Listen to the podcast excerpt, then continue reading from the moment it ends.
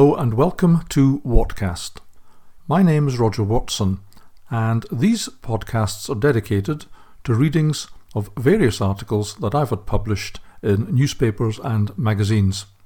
They reflect my views on politics, the pandemic, and current affairs.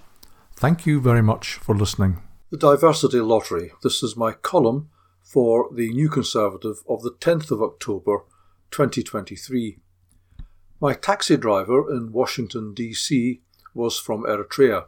He'd asked where I came from and how it compared with my country, and he told me how different he found it was from his. So I braced myself and asked the most politically incorrect of questions, where was he from?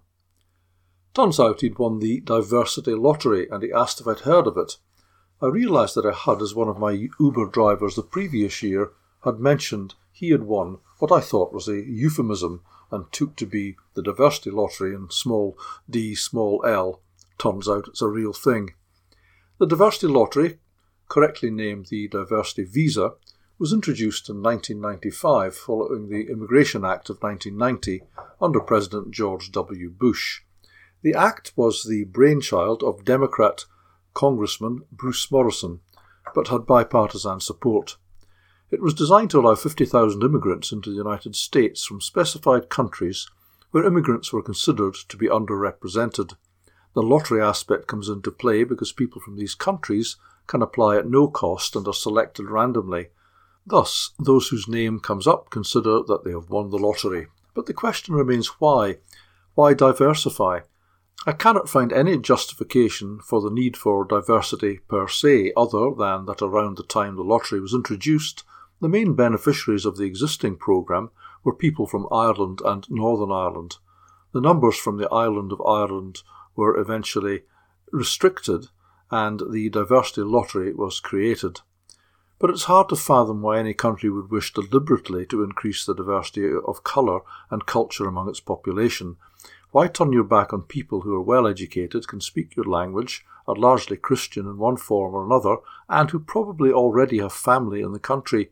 Unless it's the case that America continues to wish the world to send it its huddled masses, but still, it's not clear why. Unless. I've been visiting Washington, D.C. regularly for years. Not once have I taken a regular taxi or an Uber that was not driven by a person of colour or a European immigrant, usually from countries that were economic basket cases. They benefit enormously from their move to the United States, and of course, some will live the American dream, settle down, get married, make money and send their kids to Harvard. But the benefits to America and Americans are also obvious. They import an underclass which lives to do the menial jobs that native and largely white Americans do not want to do. There's remarkably little diversity among the taxi drivers if judged by the fact that they're almost universally poor immigrants.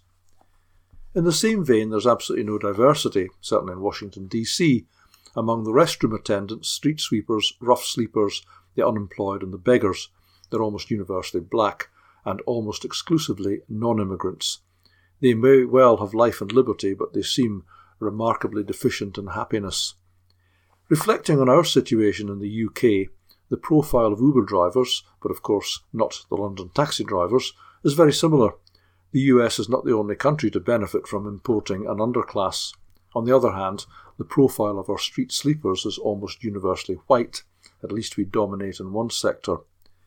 I'm not sure what my conclusion is regarding the US Diversity Lottery other than the logic of the scheme escapes me. It may well be a good thing, but someone would have to explain that to me without using the words multicultural and menial. Those aspects are plain as daylight. We've no Diversity Lottery in the UK. Ironically, UK citizens will be eligible to apply under the US Diversity Visa scheme in 2025. It will be interesting to see not just how many UK citizens apply, but what their economic and ethnic profile is, given the ease with which those arriving on our shores can apply for citizenship.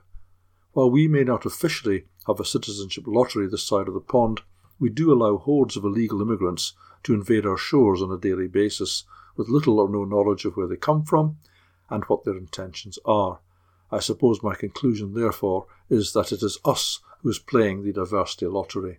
This podcast was produced in association with YouthPublications.com.